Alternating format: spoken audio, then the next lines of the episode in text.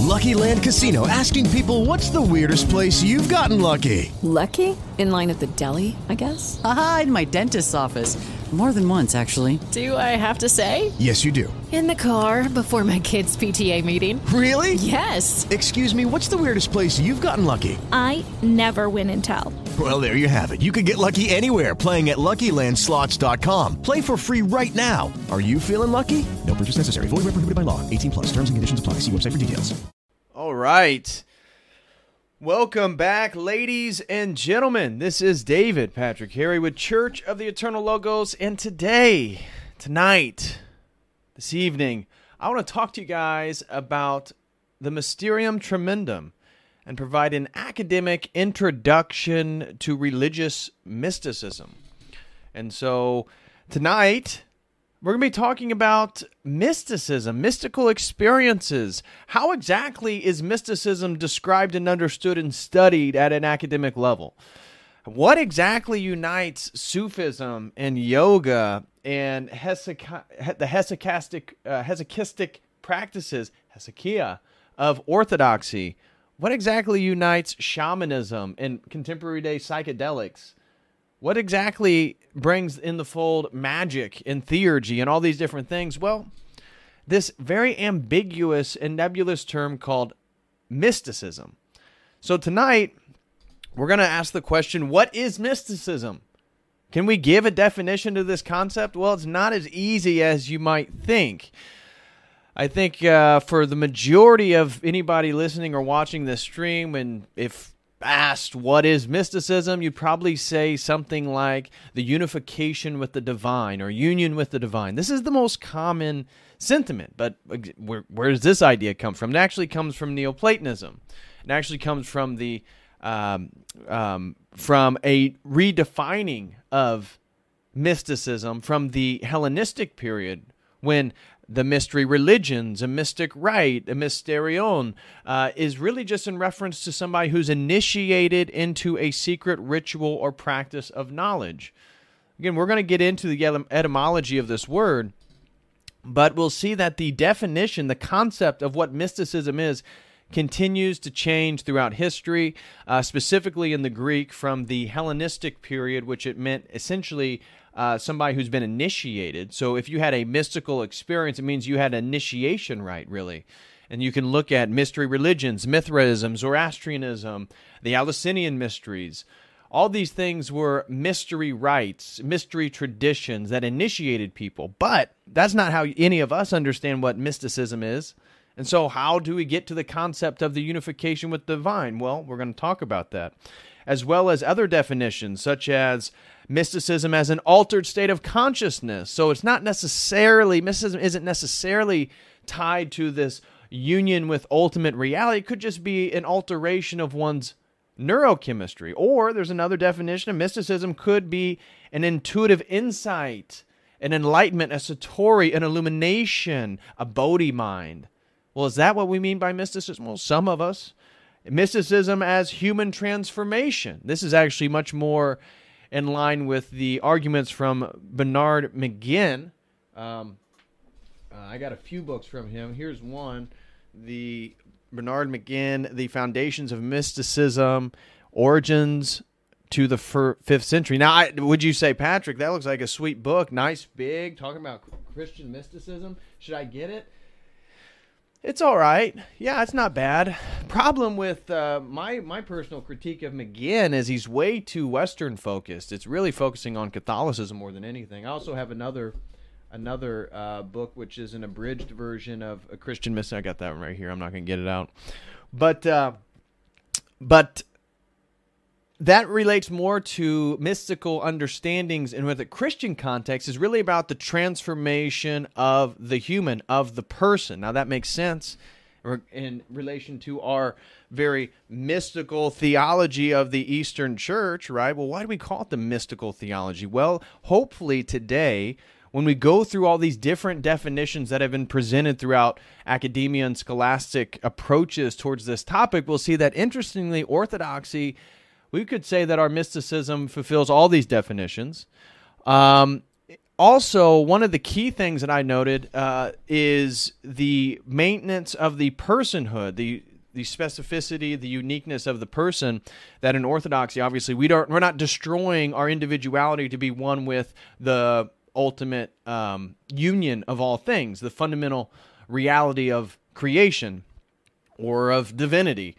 That's not what we're doing necessarily in an Orthodox context. Now, I've already filmed the second half to this video where I look at a variety of different mystical approaches within world religions. So I talk about early Christianity, we talk about shamanism and Sufism and Kabbalah and yoga and Buddhism and contemporary forms of mysticism. Now that is going to be up up the website pretty much by the time this stream is over. It's still uploading.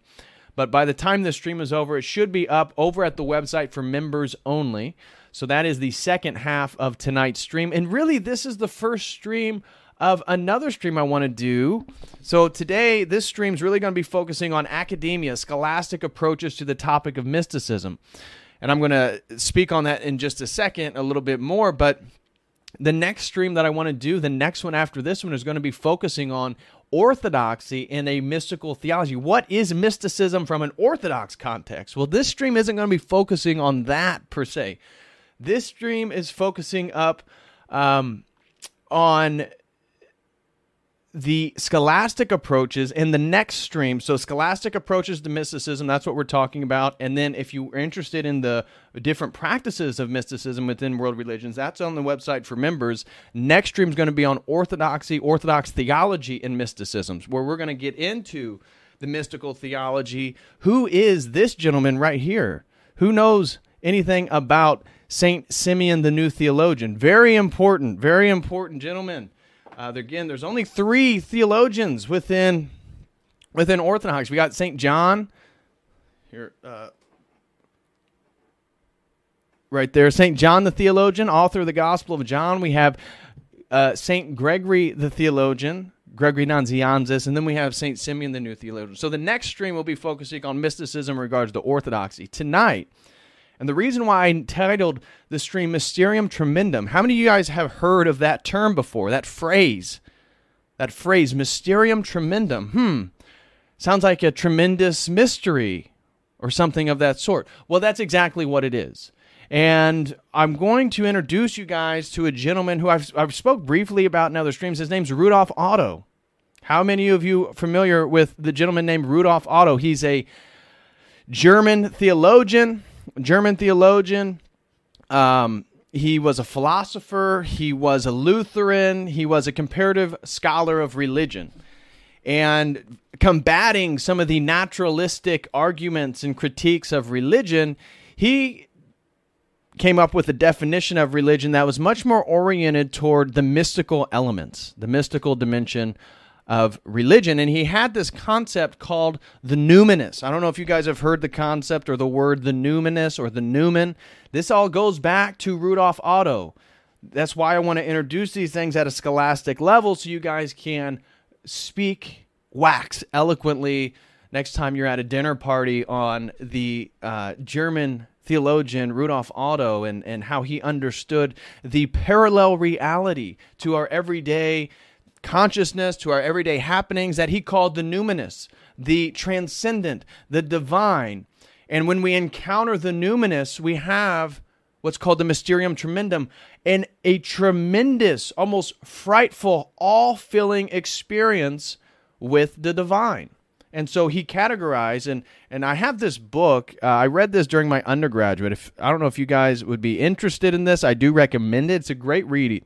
Introducing Religion Readings from the Classic Theorists.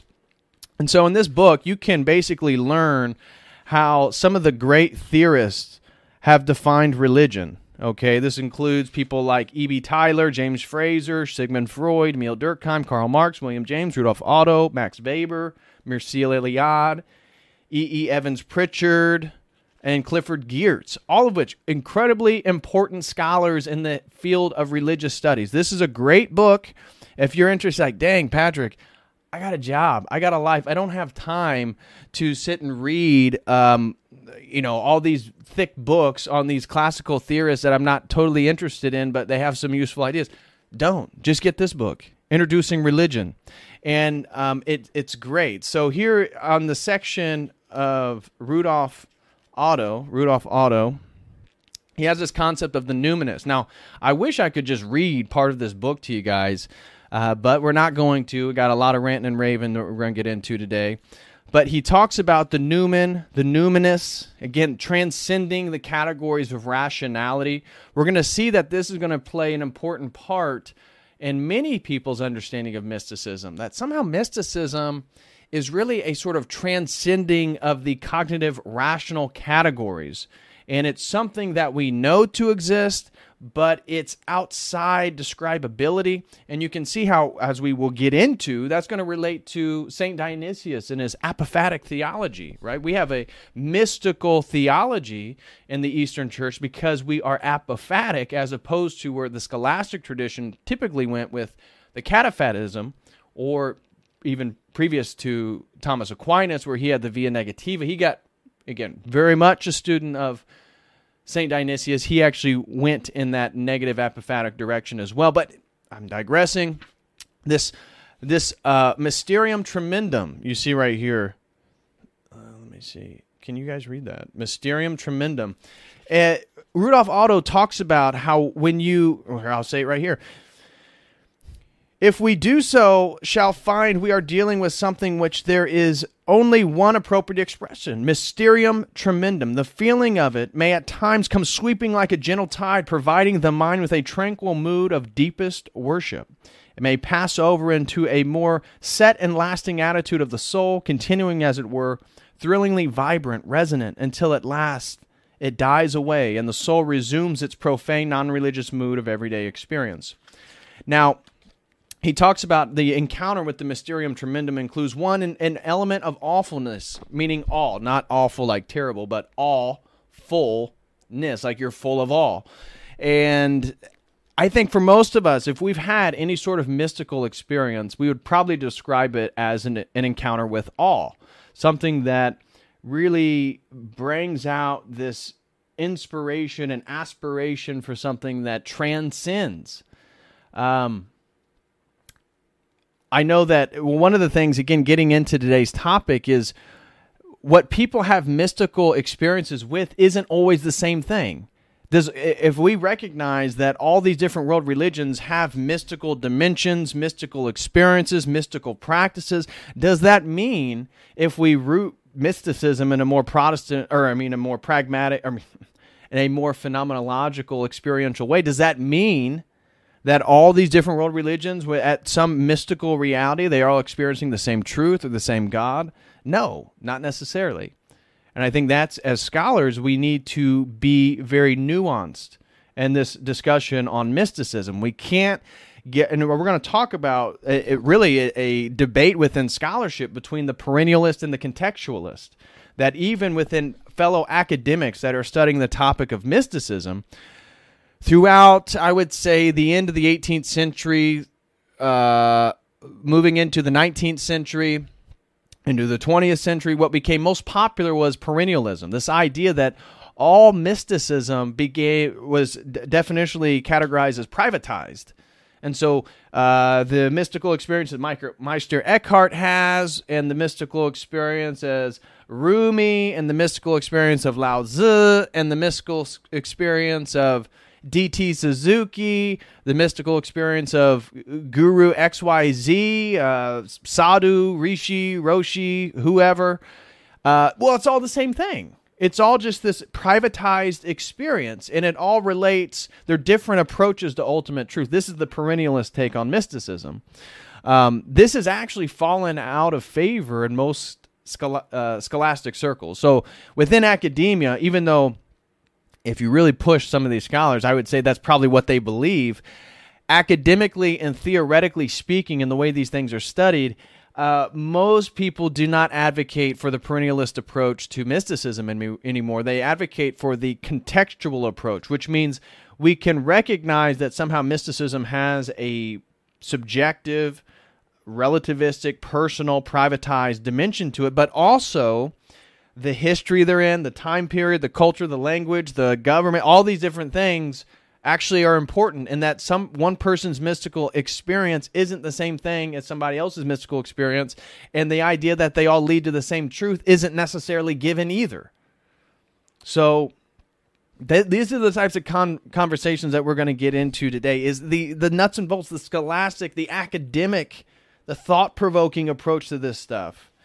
Uh, so so, in regards to the Mysterium Tremendum, sorry, I'm losing my thread here. I'm all over the place already. Rudolf Otto, the, again, this very important German scholar that we're going to read more about or discuss more about here in a few, he talked about the Mysterium Tremendum. Again, this is the mystery. This is the mysticism. He argues, as we'll see in the definitions of religion, that religion, all religion, is blossoms out and originates from the Mysterium Tremendum, a mystical experience with the numinous. This is what Rudolf Otto argues. And I would say probably to some degree that's accurate, right? If you just had to theorize, generally speaking, just sitting there right now, what is why or what is the source for all these different world religions and mythology? I would say to some degree people had privatized personal mystical experiences and they began to describe those in the ways that they could.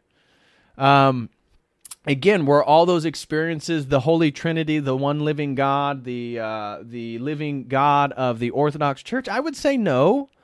No that mystical experiences prelest the idea that we can encounter um, entities that aren't necessarily beneficent for us this is all within the domain of mysticism.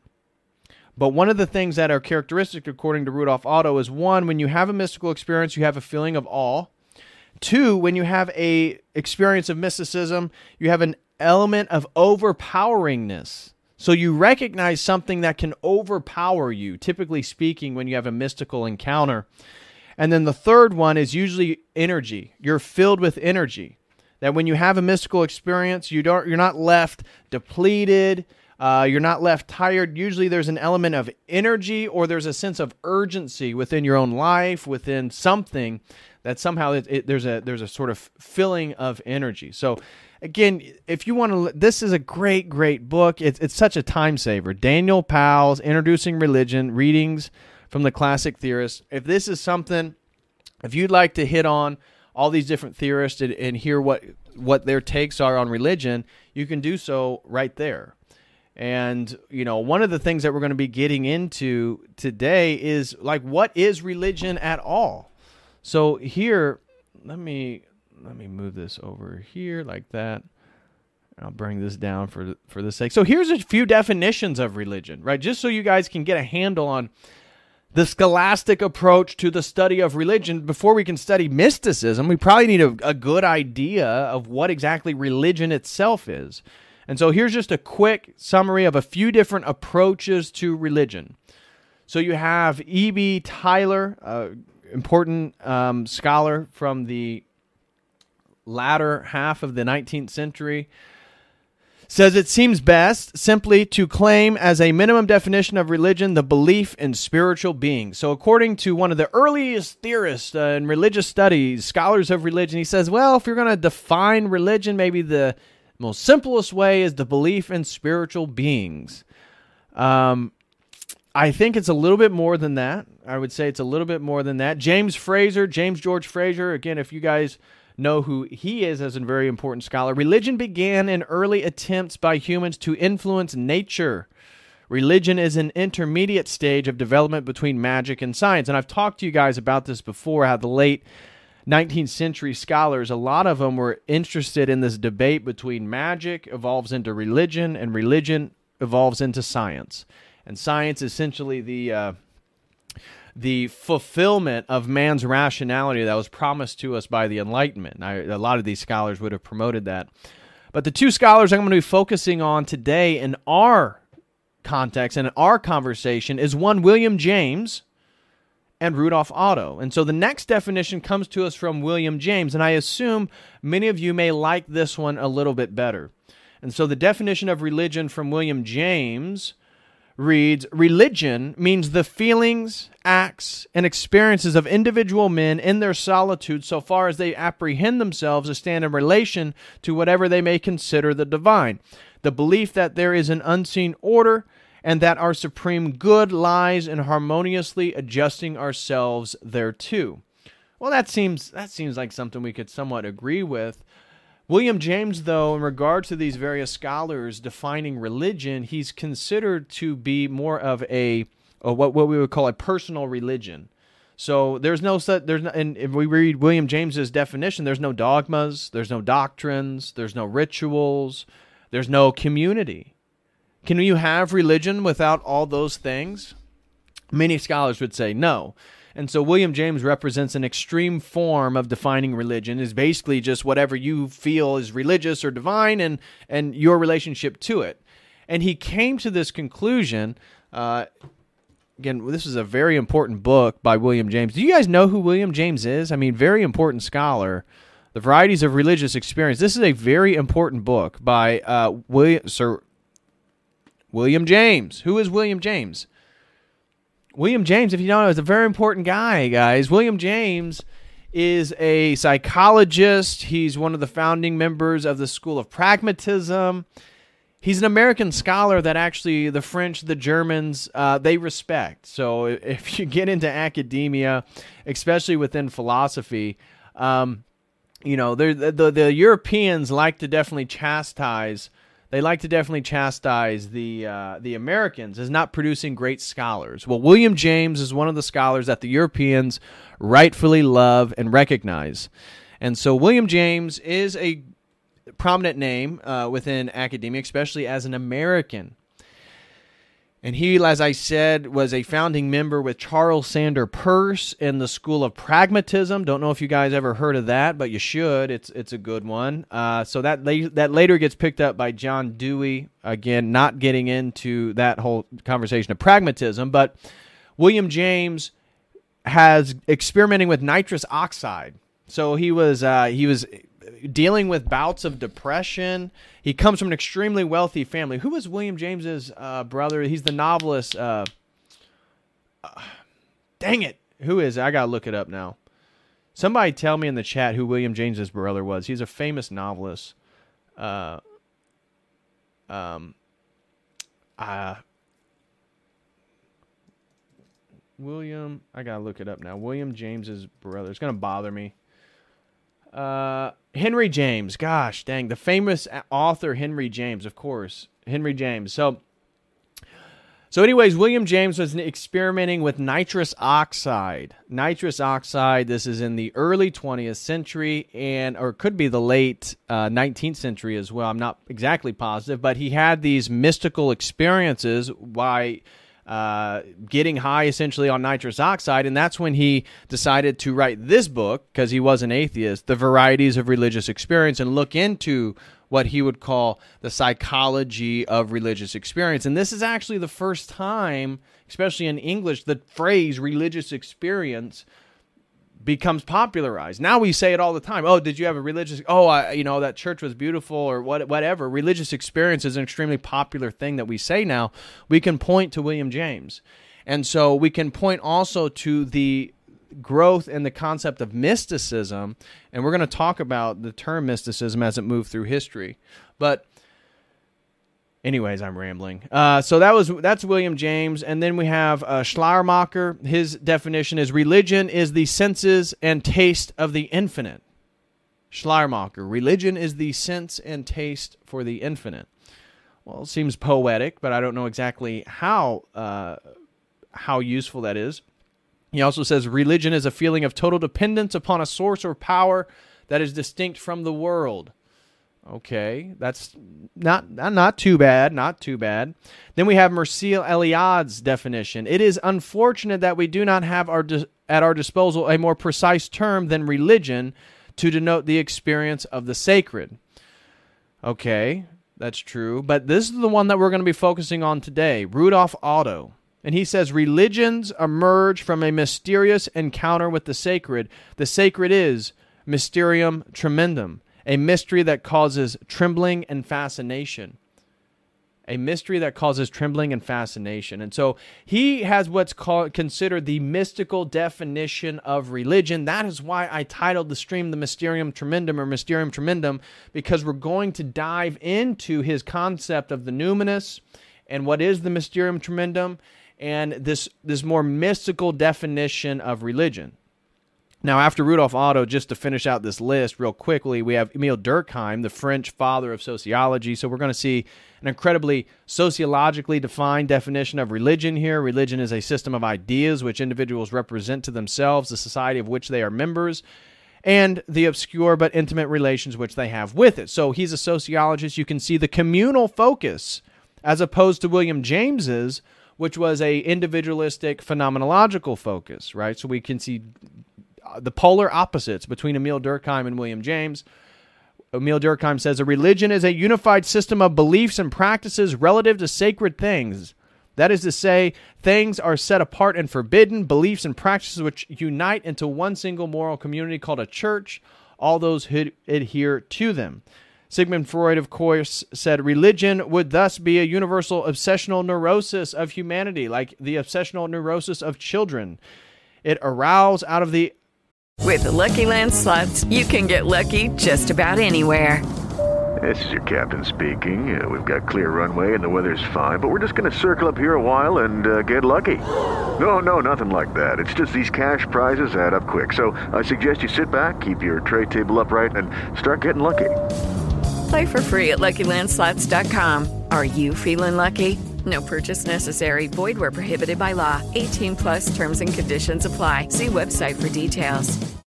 Lucky Land Casino asking people what's the weirdest place you've gotten lucky? Lucky? In line at the deli, I guess? Aha, in my dentist's office. More than once, actually. Do I have to say? Yes, you do. In the car before my kids' PTA meeting. Really? Yes. Excuse me, what's the weirdest place you've gotten lucky? I never win and tell. Well, there you have it. You can get lucky anywhere playing at LuckyLandSlots.com. Play for free right now. Are you feeling lucky? No purchase necessary. Void where prohibited by law. 18 plus. Terms and conditions apply. See website for details.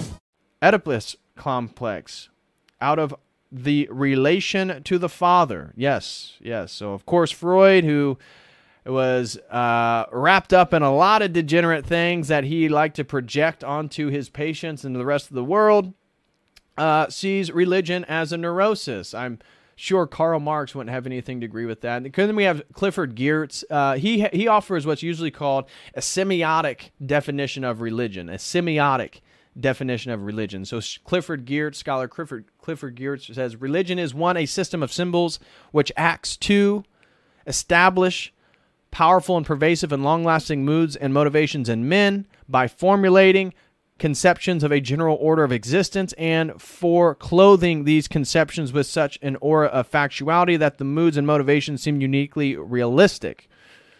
I would say the semiotic definition of Clifford Geertz is probably the best one, generally speaking. Um, then you have Jesse Ventura. Religion is a sham and a crutch for weak minded people who need strength in numbers. Uh, yes, Jesse Ventura. Yeah, that's it. And then we don't need to go through these. Uh, of course, Karl Marx says religion is the sigh of the oppressed creature, the heart of a heartless world, and the soul of soulless conditions. It is the opium of the people. Yes, the opium of the people.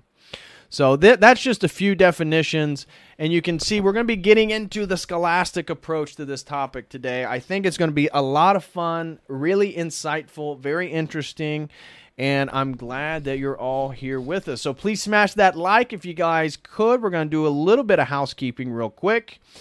And the first thing that I want to say is this stream is a first half. The second half of this stream, of which I go through and discuss for an hour various mystical traditions and practices in other world religions, talking about yoga and Sufism, Kabbalah, uh, Orthodoxy, Christianity, this type of stuff. That is going to be up over at the website probably by the time this stream is over for anybody who's a website member. So please, guys, if you appreciate what we're doing, what I'm doing here on Church of the Eternal Logos, and you would be interested in helping, uh, you, you'd be interested in aiding uh, supporting in one way or another, please become a website member. And you can do so with this link right here. Become a website member, and you can uh, have access to an entire video library, of which is the second half of this stream right here. So please do that if you would be interested. I would greatly appreciate it. Also, if anybody would be interested in setting up a one-on-one session for this Thursday or the following Thursday, whichever you're available, you can do so with this link right here. Please uh, click that, sign up, purchase in half an hour, hour. I'm very generous with my time, so it's not like we just get cut off right there. If you'd like to talk about theology, religion, philosophy, world, you know, magic, uh, life, fitness, whatever it is, uh, you can do so by scheduling a one-on-one. This is another great way to try to support Church of the Eternal Logos. Also, you could go to the shop and purchase a hat or a T-shirt. Would greatly appreciate anybody purchasing some of the merchandise. And um, and of course, tomorrow night we'll be back with our theology course. So if you'd like to join Subdeacon Mark, my godfather, and myself, and many of the brothers and sisters in this chat, we are we do a theology course every Wednesday night at seven o'clock p.m. Eastern Standard Time up till nine o'clock p.m. Eastern Standard Time.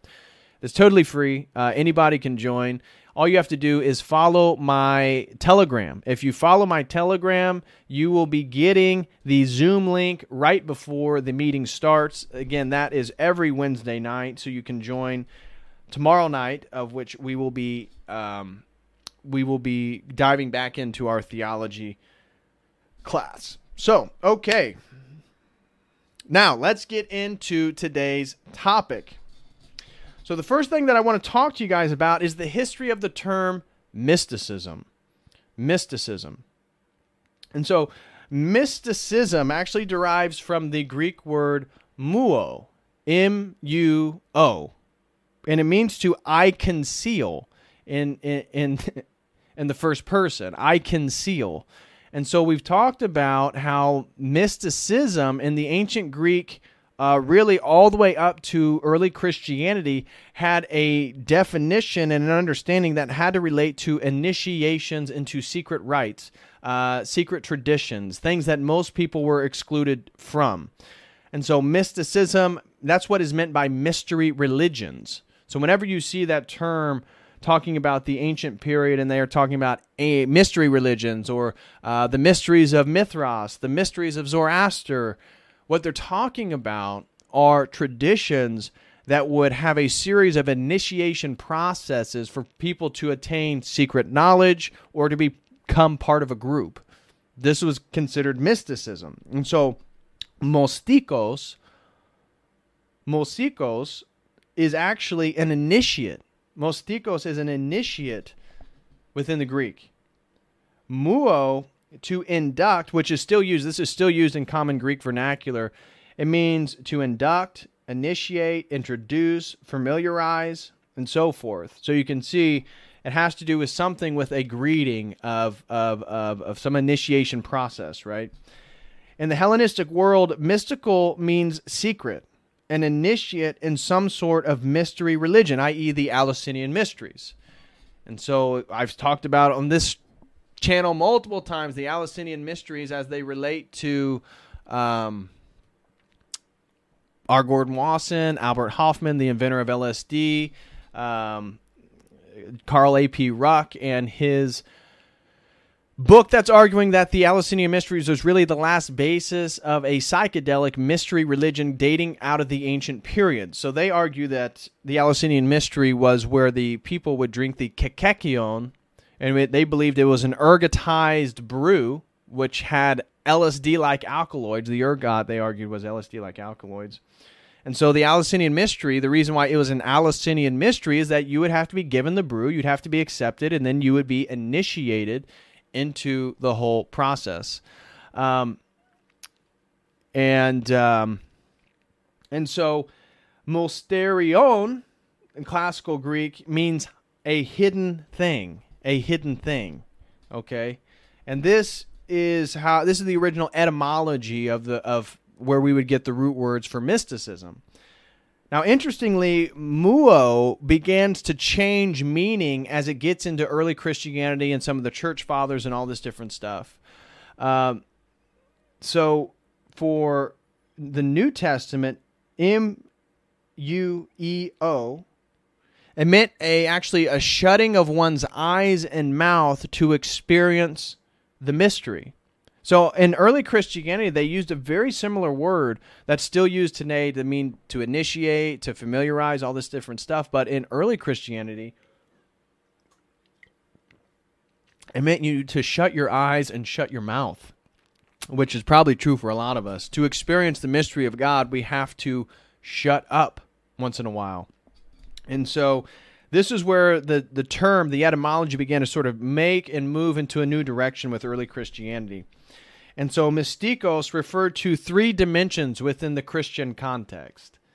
And this was the Bible, the liturgy, and the contemplative or the theoria, the practices to um, encounter God, right? Again, in, we would call this hesychia. So this is the silent prayers. This is the contemplative practices. This is the fasting. This is the ascetic ways. This is the tradition that St. Simeon really got going, right? And so mysticism in the early Christian context begins to take on a new understanding that actually relates to a shutting of one's eyes and mouth, but also this this tripartite understanding of the Bible as mysterious or mystical, the liturgy as mysterious or mystical, and the contemplative practices as mystery or mystical. Now, you're going to see as we get into some of these other definitions of mysticism that it makes sense. Why the why would the Bible be mystical? How would that you know, again, I thought when we talk about mysticism, we're talking about, you know, taking a strip of acid and going out in nature. I thought that's what mysticism was. Well, it depends on how you define it. And we're going to see other people have defined it based on um, understandings of ultimate truths, understandings of God at a deeper level, um, that it's it's that it can be an encounter. And so, if we understand Scripture to be uh, revelational works through the fallibility of human beings, but a revelational work of God, then we can see how Scripture itself is a sort of encounter with God. And as you and I read Scripture, in a way, we are encountering God. That that does certainly have a mystical element to it. Now, another way in which our you know, Christianity has a mystical element is the presence of Christ in the Eucharist. If mysticism is a union with the divine, if mysticism is an encounter with that which transcends, well, what is the Eucharist? What is that whole process? Again, and, and as Orthodox, we don't have rationalistic definitions like transubstantiation. We have what we would consult, we, we would say it's a mystery. And this is part of another element of why orthodoxy is often considered the more mystical form of Christianity is we don't have these ref- rationalistic definitions because another descriptor of mysticism is that it transcends rationality. This is why we focus so much on apophatic theology. Apophatic, the negative, what God isn't. Cataphatic, what God is.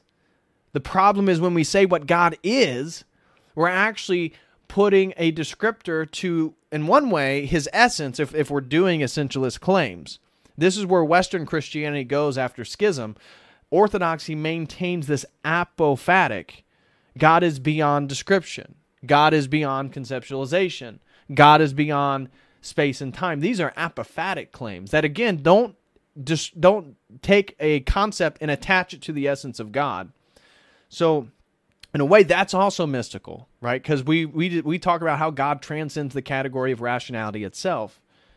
But it's mystical in the sense that christ's presence is there in the eucharist. That is mystical as well. That is a full union right? You want to talk about the union with divinity?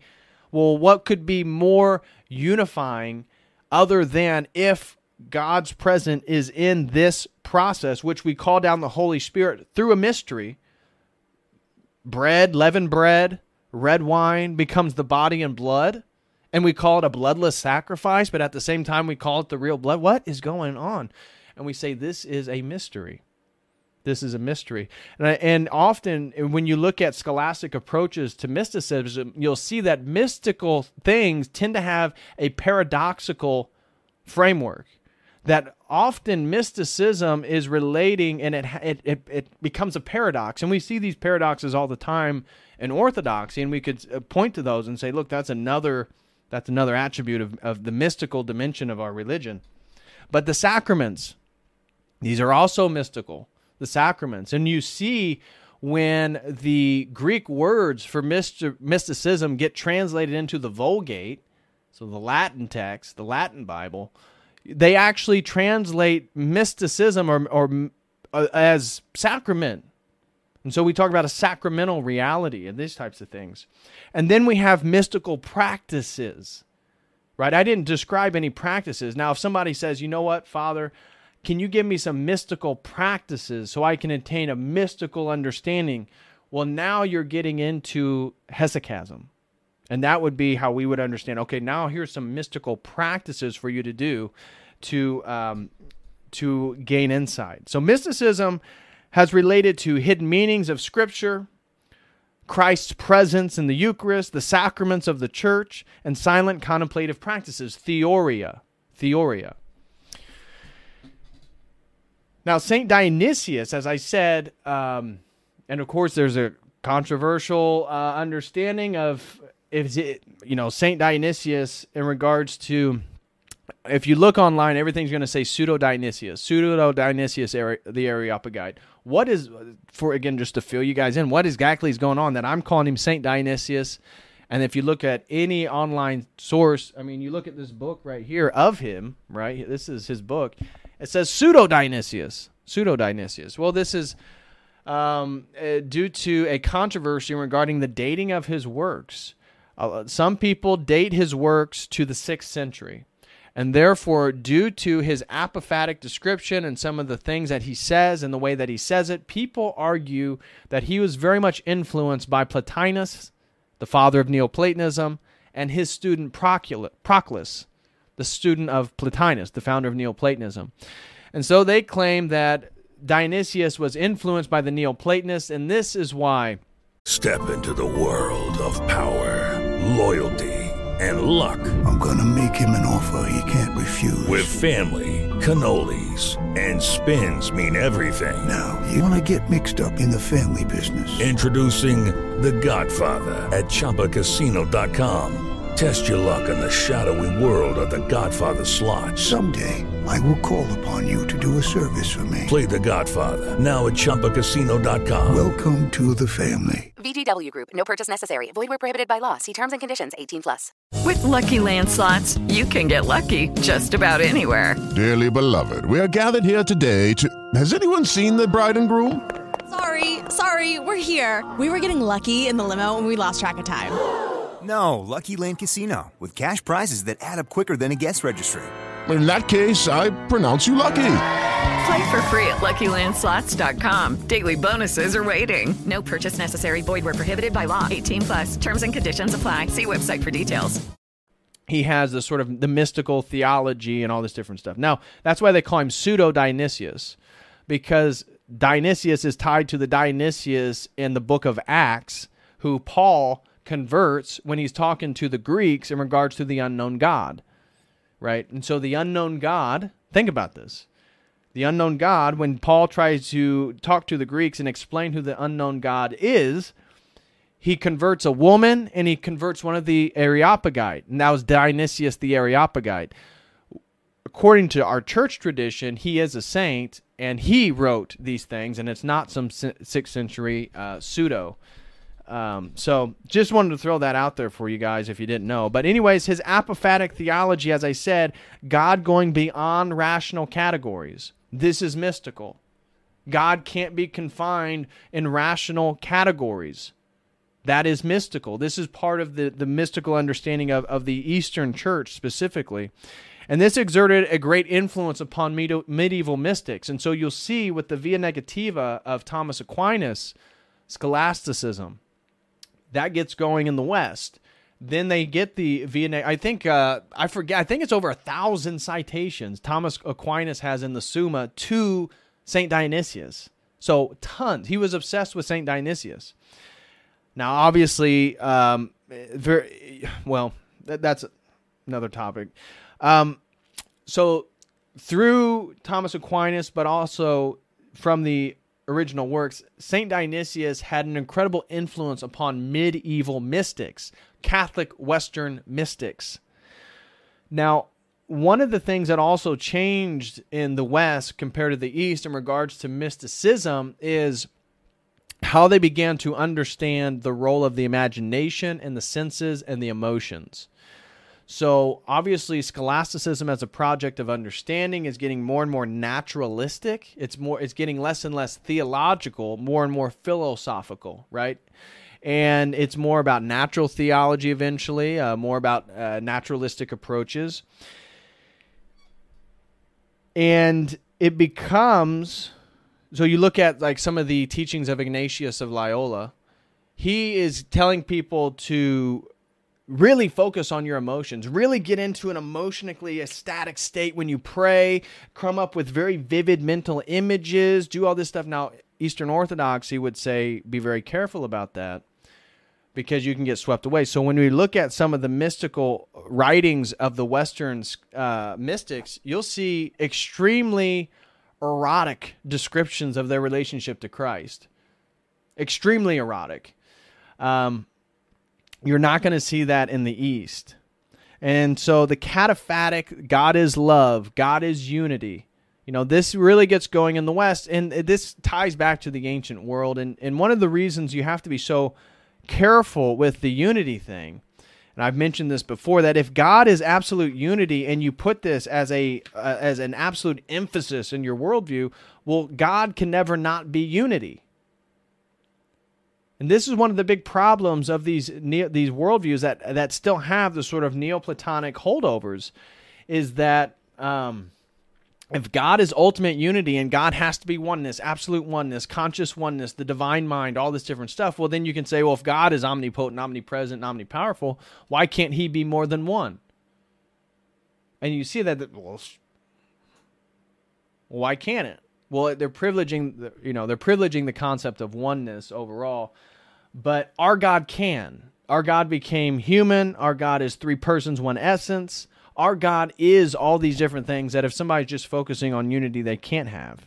And those are from cataphatic descriptions. So we see in our mystical theology one that goes beyond dialectical categories and so forth. So, Theoria, I wanted to read um, I wanted to read something to you guys real quick. There's a good little uh, description of orthodoxy on. Um, there we go. On th- this one right here. Here we go. So let me move this over there. Okay. So let me read this to you guys real quick. This is on uh, so this is just the uh, fallacious Wikipedia page. So you always got to be careful what's on Wikipedia, but it's so useful than just finding like a large sum paragraphs within larger works. So this is on Orthodox Christianity. This is us talking a little bit about what theoria is. What is mysticism within a uh, Orthodox context? And I'm going to spend. A, I want to do another lecture diving much deeper into this and the Orthodox Church has a long tradition of theoria, intimate experience, and hesychia, inner stillness, in which contemplative prayer silences the mind to progress along the path of theosis, deification. Theosis, practical unity with the conformity to God, is obtained by engaging in contemplative prayer, the first stage of theoria, which results from the, from the cultivation of watchfulness, nepsis, in Theoria, one comes to behold the divisibly indivisible, divine operations, the energeia of God, as the uncreated light of transfiguration, a grace which is eternal and proceeds naturally from the blinding darkness of the incomprehensible divine essence. Incomprehensible divine essence. It is the main aim of hesychasm, which was developed in the thought of St. Simeon the new theologian, embraced by his monastic communities on Mount Athos, and most notably defended by St. Gregory Palamas against the Greek humanist philosopher Barlaam of Calabria. According to Roman Catholic critics, hesychastic practices has its roots in the introduction of a systematic practical approach to quietism by Simeon the new theologian. Simeon believed that direct experience gave monks the authority to preach and give absolution of sins without the need for formal ordination, while church authorities also taught from a speculative philosophical perspective. Simeon taught from his own direct mystical experience and met with strong resistance of his charismatic approach and his support for individual direct experience of God's grace. Okay. So the 13th century then rolls around, and we get this term called unio mystica, and this is where these Western mystics go a little bit further into their sort of sexual, erotic relationships with the transcendent and all this different stuff. The spiritual marriage is what they called it. This eventually leads to the early modern period. Okay, the early modern period of this term then talks about mysticism as taking on a new meaning. And at that time, so you can think about, so again, early modernism. Modernism usually dates to around the Renaissance. So often late 1300s, earlier 1400s, what we can consider the early modern period. And modernism then creates a sort of presuppositional basis, and Father Deacon Dr. Ananias sp- speaks uh, very eloquently on this topic about how our scientism is built on a lot of modernist presuppositions that people just aren't aware of. But taking a new meaning between science and religion, mysticism starts to grow. Now, remember, in the Protestant Reformation, they begin to stamp out many mystical elements of Christianity, and you see all the magical Hermeticism, alchemy begin to rise in Europe. Mysticism as a term begins to grow in popularity during the modern period. And obviously, magic and theurgy does as well. Luther actually condemns mystical theology. So, Martin Luther, the founder of Lutheranism, saw it as more Platonic than Christian. And you have to understand that he's coming out of the Western tradition, he's coming at it from a perspective. Um, that is presupposing much of the differences between Orthodoxy and Catholicism. So you can see why he would be a little bit uh, have a little bit of an angst against the mystical theology. Again, he says it was more Platonic, and he disregards the idea of hidden meaning of text, hidden meaning within the text. Now, this is really interesting because within an Orthodox framework in our theology of the nous, the nous actually shields the meaning of text itself. According to our Orthodox theology, you can only know from Scripture that which you are able to glean from it. So, as cleansed as your nous is, as righteous as you are as a person, that's the depth in which, when you read scripture, you can see. So, interestingly, in our sort of orthodox worldview, um, the depth of scripture is shrouded by your own piety and righteousness and understanding. Um, but, anyways, Martin Luther rejects hidden mystical meanings of text. And by the 17th century, mysticism becomes applied exclusively to the religious realm, the religious realm. And so you see how religion becomes antagonistic to what they would call natural philosophy. Natural philosophy, just observing nature, observing observing the world and coming up with larger conceptions, philosophical systems from there. That's natural philosophy. 17th century religion is pitted against it. And so the contemporary, this leads us to the contemporary meaning of the term mysticism. What does it mean now? Well, it really just means a growing individual experience as a defense against rationalism. Now there is no specific understanding of mystical, it can be anything. And even there's a sort of secularization of mysticism itself. People talk about doing mystical practices like transcendental meditation for health well, that's totally secular. That's divorced from any theology. That's divorced from any transcendency. That's divorced from any transformation of the person. I mean, I guess they can in a, in a pragmatic way. But we see the term change over time to its now contemporary period, where it just means an individual experience and it really has become an umbrella term for all sorts of non rational practices. So anything that again defines rational categories is given the, the label mystical or mysticism nowadays. And as I said, there's a there's a split within the academic study of mysticism between the perennialists who see all mystical encounters around world history as basically different uh, different approaches, experiences with this objective reality this this dialectical objective reality. We're in the profane. Sometimes we buttress up against the sacred, and we have the experience of the numinous. We encounter the mysterium tremendum. And so that's the perennialist versus the contextual. So Unitarianism, Transcendentalist, Theosophy, they all promote the perennial understanding. And so now I want to get into definitions and scholastic approaches. So there is no single definition for mysticism. There is no single definition for mysticism.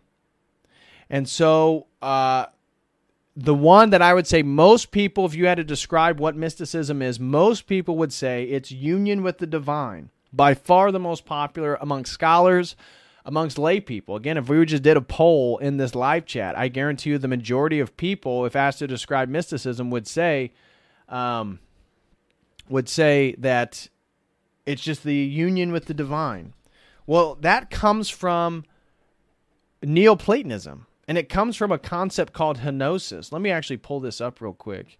Uh, so, bam, let me pull this up and go to Wikipedia. So, there's a term called henosis. Now, again, we believe in theosis, but there's a term called henosis.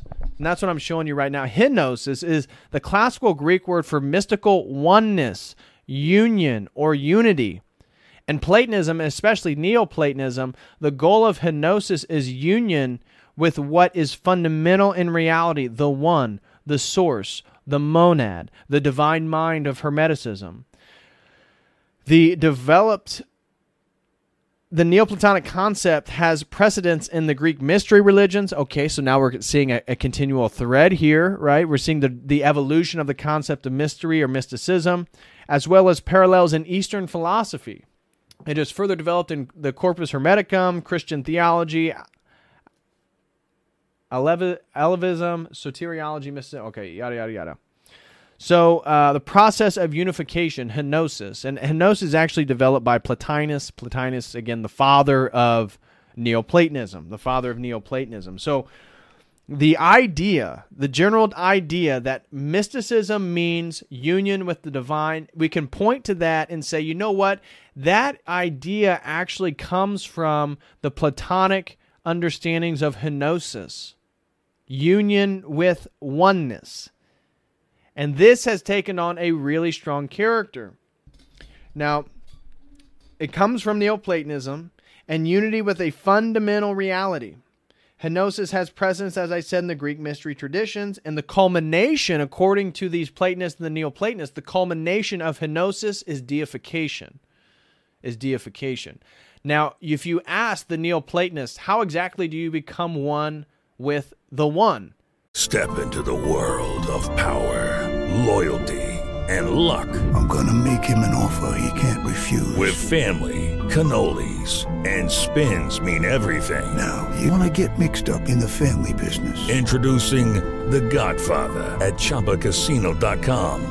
Test your luck in the shadowy world of The Godfather slot. Someday, I will call upon you to do a service for me. Play The Godfather now at ChumbaCasino.com. Welcome to the family. VGW Group. No purchase necessary. Void where prohibited by law. See terms and conditions. 18 plus. Hey guys, it is Ryan. I'm not sure if you know this about me, but I'm a bit of a fun fanatic when I can. I like to work, but I like fun too. It's a thing. And now the truth is out there. I can tell you about my favorite place to have fun. Chumba Casino. They have hundreds of social casino style games to choose from with new games released each week. You can play for free anytime, anywhere and each day brings a new chance to collect daily bonuses. So join me in the fun. Sign up now at ChumbaCasino.com. No purchase necessary. VGW. Void were prohibited by law. See terms and conditions. 18 plus. And I guarantee you, they would have practices of inebriation, say psychedelics in the ancient world, uh, various drug plants, drug species, theurgy. Theurgy is, is another very common mystical way for oneness. One of the things that you'll notice if you actually do a comparative study of mysticism is almost all these forms of mysticism are about losing your specificity into the universality of the one, of God, of the source, of the monad, of the divine mind, all this different stuff. Where our theosis, comparing this to henosis, our theosis of Eastern Orthodox theology, the original Christian theology, is the maintaining of your specificity as David Patrick Harry and if I do rightfully what I need to, by the grace of God, I'll become, be filled with his energies, and slowly become what God is by nature. I will be by grace. This is how we attain theosis. How do you attain? So this is our unification, our unification with the divine, right? This definitional understanding of mysticism. Our unification comes from theosis. Well, and it can come, we can have mystical encounters in different ways, as I talked about. But henosis is this Platonized term.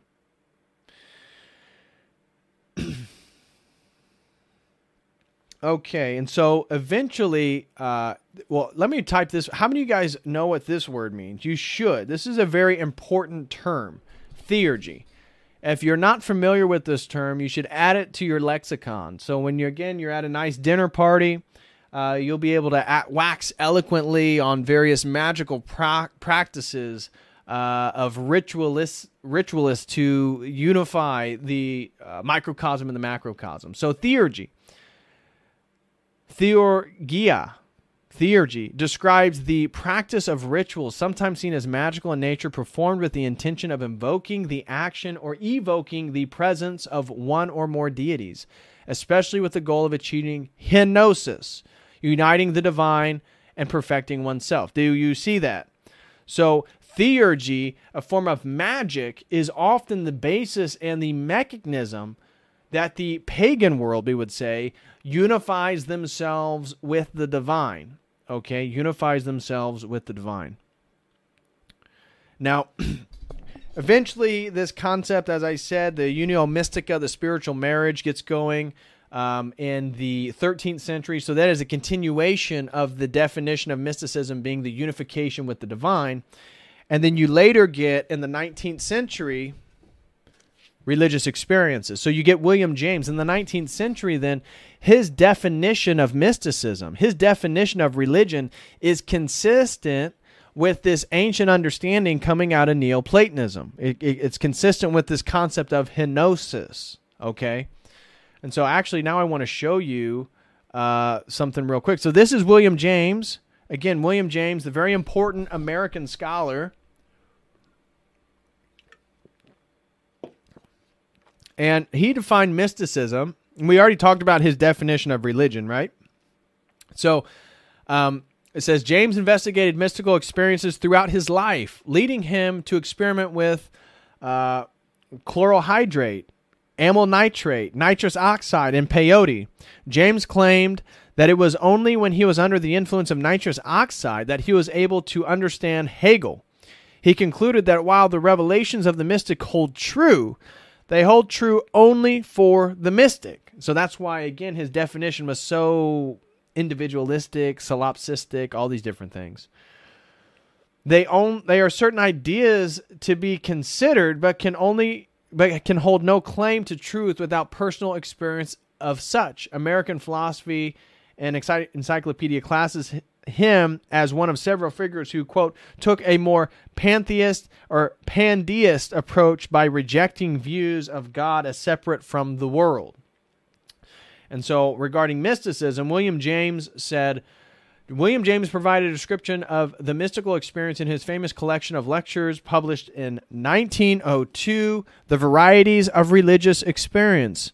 These criteria are as follows Pass- passivity, a feeling of being grasped or held by a superior power not under your own control. Ineffability, no adequate way to use human language to describe the experience. Noetic, universal truths related to an un- that are unable to be acquired anywhere else. Transient, the mystical experience is only a temporary experience. And James' preferences was to focus on human experience, leading to his research of the subconscious. This was the entryway for the awakening transformation of mystical states. Mystical states represent the peak of religious experience. This helped open James's inner process of self discovery. So, one of the things that I also wanted to mention is that these, these um, mystical traditions dramatically warn against becoming addicted to mystical experiences. And I think this is probably what happened with myself. I would have I would venture to say with many people who get caught up in the psychedelic spirituality, the psychedelic worldview, is you get addicted, you get an attachment to mystical encounters, mystical experiences. Now, the only way you can access God, the only way you can access gnosis, the only way you can access truer insight is through higher forms of mystical experiences, which means more drugs, more psychedelics, more magic, whatever it be. And you see this even with William James himself. That's basically where he went. And so many mystical traditions warn, whether it be Sufism, whether it be Hesychasm, whether it be yoga, they warn practitioners or mystics to not become attached to mystical experiences. The goal isn't necessarily about mystical experiences. The goal, at least from a Christian context, is to be transformed as a person by the experience. Let me say that again. These mystical traditions warn mystics to not become addicted to mystical experiences, but to focus on if they have one, to be transformed by it to be more like God. Now, that's henosis. In both these traditions, that's theosis if you're Orthodox. And so, general methods many traditions advocate. Um, what are some ways in which people can have mystical encounters? Now, this is what, again, if you guys have just joined, please smash that like. But if you'd like the second half of this stream, where I talk about mystical practices and ever, other world religions. That is up at the website for members only. So please use the link, go to the website, and register as a member for that. But some of the things you can do for mystical insight. Now, of course, the Indians, they're into all types of yoga jnana yoga, knowledge yoga, hatha yoga, raja yoga, all these different types of yoga. Yoga can be a form of mystical experience, right? Of which you're basically aligning your Atman, this is the Sanskrit term for soul, with the ultimate or fundamental reality, Brahman. Okay? Interestingly enough, again, mysticism is even understood differently within Hinduism. So, within a Hindu context, you could be in the Vedanta school or the Advaita Vedanta school and have a totally different understanding of what mysticism or what even the yoga is doing, right? Because you have rishis, uh, roshis, they smoke smoke hemp all day, right? This is this is their spiritual practice. They may do yoga, but they're also been smoking hemp nonstop, and they're probably eating it, smoking it, doing all this type of stuff. Fasting, they may be emaciated in certain ways. So in Hinduism, for example, to use this as a case study, you can look at okay, Hinduism believes in a soul. They call that soul the Atman. They believe that soul is a piece of the ultimate reality, which they call Brahman. In the Advaita Vedanta tradition, which believes in absolute unity, no distinction, no duality, absolute unity, they would say your Atman and your Brahman are already one in the same thing that really these mystical practices are trying to div, uh, um, trying to bring your awareness to the point of the illusions, the Maya, the illusions that are in your mind that there is a separation. The realize the, the realization then through these mystical practices is to realize that there is no separation between the Atman and the Brahman. Now, in a different context, you could go to a Vedanta school which actually believes in a separation of the Atman and the Brahman in which the yoga is a way for you to slowly bring your Atman closer and closer to Brahman. And that is enlightenment. Eventually, you reach that point.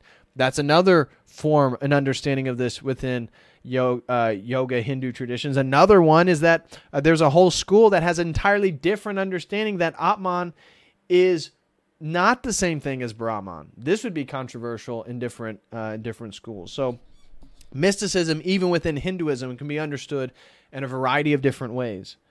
But what are some general practices? Well, uh, I would say most mystical traditions. I, there, there's four areas that I I, I spotted. Um, spontaneous mystical experiences encounters. I would say the majority of mystical traditions advocate for a spontaneous occurrence of these experiences. So you can go to shamanism, you can get into forms of magic. You can do all this stuff where they basically are trying to coax these experiences into into the presence. They want to experience them right here, right now. And so um, they are basically demanding these experiences at certain times. And, and that was me uh, with psychedelics. Um, it's like I I want that that feeling of being altered in my mind and being in a different headspace and experiencing things in a brand new way and and identifying every little synchronicity as I'd call it every every single providential occurrence as the universe as God speaking to me in these altered states. That's not a spontaneous encounter. And so most traditions advocate for a spontaneous encounter. Second are devotional practices so, I'm, and I'm talking about generally speaking across all religions. So, devotional practices are another way people can sort of coax or experience mystical encounters. So, this is deep prayer. This is um, contemplation. This is meditation. This is mantras. This is yoga. And you could go on, you know, so on and so forth. What are devotional practices?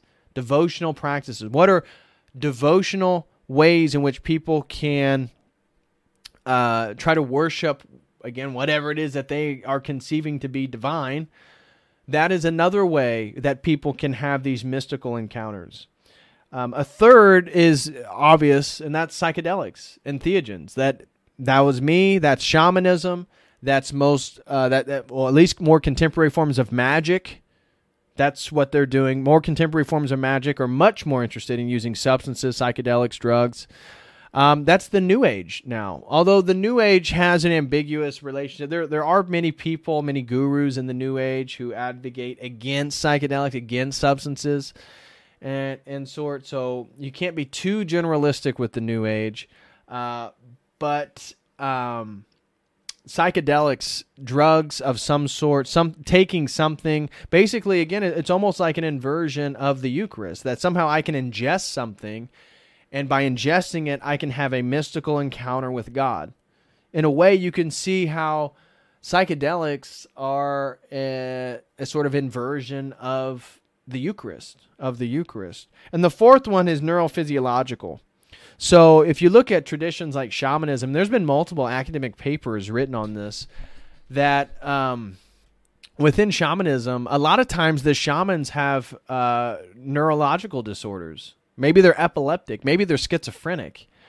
And these neurological disorders actually allow the shaman to encounter more of the spirit world, right? This is how the shaman, this is what shamanic mysticism is is that shamanic mysticism is that there's a individual known as the shaman who's usually just one person within a tribal setting who is uh, has a predilection or a, a, a disposition that allows them to Hello, it is Ryan, and I was on a flight the other day playing one of my favorite social spin slot games on chumbacasino.com. I looked over the person sitting next to me, and you know what they were doing?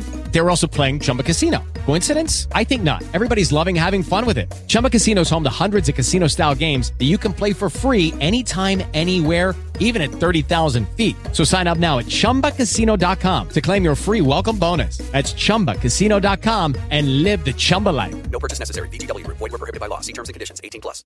Encounter the spirit world more readily. And so some of them use psychedelics, some of them use ordeal traumas. So um, go do a Sundance in the baking sun inside in a desert and don't eat for a day or two, and then see where your mind goes. Right. This is another way to have an alter experience. So shamans do their shamanizing and their shamanic practice by getting into altered states of consciousness. How they do that varies across world religions or world shaman shamanistic practices, I should say. Um, but often when, when, when some of the scholars who have done uh, anthropological research has seen that many times the shaman has some type of neurological disorder. And so his the schizophrenia and they're in the tribal setting believes, oh well, he's a medicine man, he's a healer, he has better access to the spirits because the efficacy of a shaman is how many spirits he has under control. So um, I think that shamanism is filled with demonic activity. But in a way, you can see a sort of prefiguring of Christ in the figure of the shaman. Not that Christ is a shaman. I am not arguing that. I'm saying that a shaman, according to these tribal practices, is getting spirits under his power. Now, obviously, we as Christians can recognize the demonic influence within shamanism and some of the practices, some of the uh, societal structures within these tribes, we would say, oh, well, that's definitely an inversion. That's definitely demonic. But Christ is the ultimate source that has all spirits under his power, right? And so for these tribes who are extremely limited and isolated, their understanding of the holy man, the shaman, was somebody who had power over other spirits, non physical entities. Christ is exercising Beelzebub, Legion, all these different things in Scripture. And in a way, then we could see how, even within a tribal setting, reality itself, prefiguring Christ, the creator of reality, in the way that they shamanize, almost prefigure the way Christ works with the demonic. And that's kind of what the shamans were trying to do. I, I, you know, potentially with the demonic, something of that nature. So, so those are the four ways that um, mystical traditions usually advocate for mystical experience. Spontaneous. Don't you know let it happen to you. Let god do it for you. Uh, devotional practices deep prayer fasting meditation contemplation uh, mantras yoga this type of stuff. Then you have entheogens psychedelic drugs and then you have neurological disorders that predispose people to have mystical experiences so uh, so I wanted to mark all that. Um, and I wanted now to get into Rudolf Otto. Okay, so remember, we just talked about William James, a very important scholar, and he had this personalized uh, definition of religion. And then we he deemed uh, ineffability and indescribability as an essential mark of the mystical. Now, the one scholar in the in religious studies who most people would point to and say, "Looky right there," um, he he uh, definitely has a mystical definition of religion. We would say that's Rudolf Otto. Rudolf Otto, and Rudolf Otto came up with this concept of the numinous. So let's look and learn a little bit about Rudolf Otto real quick in this concept of the numinous. So Rudolf Otto. Uh, again, I think this stuff is very useful for anybody who wants to have a little bit more of an academic take on these things. So the numinous is the most. So this is what this guy uh, Rudolf Otto is known for. So this take this away. Put this in your lexicon. Put this in your back pocket. Keep it. Rudolf Otto was a influ- influential German theologian, and he derived this term from the Latin numen, meaning arousing spiritual religious emotion, mysterious, all inspiring. The term was given its present sense by the German theologian and philosopher Rudolf Otto in his influential 1917 German book, The Idea of the Holy. He also used the phrase mysterium tremendum as another description of the phenomenon. Otto's concept of the numinous influenced thinkers including Carl Jung, Marcel Eliade, C.S. Lewis, and has been applied to theology, psychology, religious studies, literary analysis, and descriptions of psychedelic experiences. And so let's go down here. I just want to read these two sections to you guys, and then we're going to get into a little bit more of an academic uh, understanding of his work. The word was given its present sense by uh, German philosopher and theologian Rudolf Otto in his f- influential 1970 work, The Idea of the Holy. Otto writes that while the concept of the holy is often used to convey moral perfection and does entail this, it contains another distinct element beyond the ethical sphere for which the term numinous. He explains the numinous as a non rational, non sensory experience or feeling whose primary and immediate object is outside the self. This mental state, quote, presents itself as ganz andere. I don't even, that must be German. I don't know. Wholly other. Presents itself as a wholly other, a condition absolutely sui generis and incomparable, whereby the human being finds himself utterly abashed.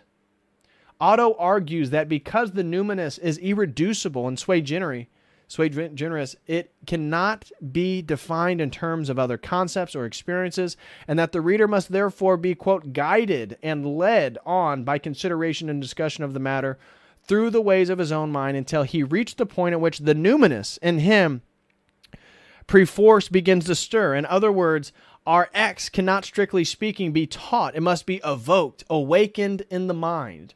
Chapters 4 to 6 are devoted to attempting to evoke the numinous and its various aspects. Um, so here is uh, a little clip of his. The feeling of it may at times come sweeping like a gentle tide. Actually, I already read that one uh, from from my book. So let's continue on here. The later use of the concept. Otto's use of the term was referring to a characteristic of religious experience, was influential among certain intellectuals in subsequent generations. For example, numinous, as understood by Otto, was a frequently quoted concept in the writings of Carl Jung and C.S. Lewis. Lewis described the numinous experience in the problem of pain as follows. So, this is a quote from C.S. Lewis, who was a fan of Rudolf Otto. And again, Rudolf Otto was a Christian. So, out of many of the theorists that you, if you go to look into religious studies, majority of the academics who have studied religion throughout the world were not religious. Um, maybe they were spiritual, if you will, but most of them weren't religious. Rudolf Otto was religious. He was religious his whole life, and he actually did Christian apologetics. Now, he was a Lutheran, so he wasn't Orthodox, and he had probably beliefs, surely, that you and I would disagree with, but at least he was a Christian, God fearing man who defended Christianity apologetically against many naturalistic critiques. Here is a block quote from C.S. Lewis regarding Rudolf Otto's concept of the numinous. Suppose you were told there was a tiger in the next room. You would know that you were in danger and would probably feel fear. But if you were told, quote, there is a ghost in the next room, and believed it, you would feel indeed what is often called fear, but in a different kind. It would not be based on the knowledge of danger, for no one is primarily afraid of what a ghost may do to him, but of the more mere fact that it is a ghost. It is, quote, uncanny rather than dangerous. And the special kind of fear it excites may be called dread. With the uncanny one has reached the fringes of the numinous. Now suppose that you were told simply, quote, there is a mighty spirit in the room and believed it. Your feelings would then be even less like the, the mere fear of danger, but the disturbance would be profound. You would feel wonder and a certain shrieking, a sense of inadequacy to cope with such a visitant and prostration before it. An emotion which might be expressed in Shakespeare's words as, Under it, my genius is rebuked. This feeling may be described as awe, the object which excites it as the numinous. Okay, and so I want to now get into this article. This is a really good article I found, and I can share it with you guys right here. If you would like to learn more about the work of Rudolf Otto, which I do recommend anybody uh, anybody knowing about, let's get into it. Rudolf Otto's idea of the holy summary. In the first part of this brief study of the idea of the holy, we summarize what we take to be Otto's two most important themes the numinous and religious progress. And the second part we comment on, so we don't get into that. The numinous religious experience. Otto starts the idea of the holy by arguing that the non rational in religion must be given its due importance then goes on to introduce and develop this notion of the numinous as a kind of first approximation of the wholly new concept he is giving us. Otto characterizes the numinous as the holy, i.e., God, minus its moral and rational aspects. A little more positively, it is the ineffable core of religion. The experience of it cannot be described in terms of other experiences. So, again, you can see why Rudolf Otto is the scholar that most academics would point to as having an acad- uh, I'm sorry, as having a mystical definition of religion. Otto's next uh, next approximation is the notion of creature feeling. He suggests that those who experience the numinous experience a sense of dependency on something objective and external to themselves that is greater than themselves. So terms to again to remember that of Rudolf Otto, the wholly other. This is where he's not. I'm not talking about holy H O L L. It's W H O L L Y. Wholly, like totally distinct, other than yourself, is this realm of the numinous, and it causes the mysterium tremendum, which we'll get into. The experience of the numinous in real life. The writer goes on to indicate the concrete terms the kind of experience he is considering. Quotations are essential here, so it must be absolutely clear on what Otto has in mind. It is, quote, the deepest and most fundamental element in all strong and sincerely felt religious emotion. It is to be found in strong, sudden uh, ebullitions of personal piety and the fixed and ordered solemnities of rites and liturgies, and again in the atmosphere that clings to old religious monuments and buildings, to temples and to churches. It may be peaceful and, quote, come sweeping like a gentle tide, providing, pervading the mind with a tranquil mood of deepest worship, or faster moving, thrillingly and vibrant and resonant until it, at last it dies away and the soul resumes its profane, non religious mood of everyday experience. Even violent and erupting from the depths of the soul with spasms and convulsions, and leading to the strangest excitement it to intoxicated frenzy, to transport, and to ecstasy.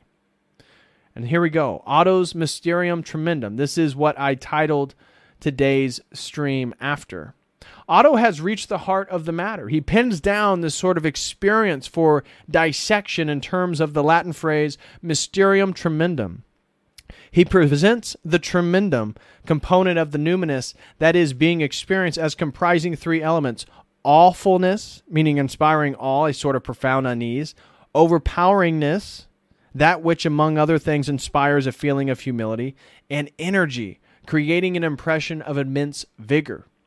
The mysterium component in its turn has two elements, which Otto discusses at considerable length. Firstly, the numinous is experienced as, quote, wholly other, right? That's what I was telling.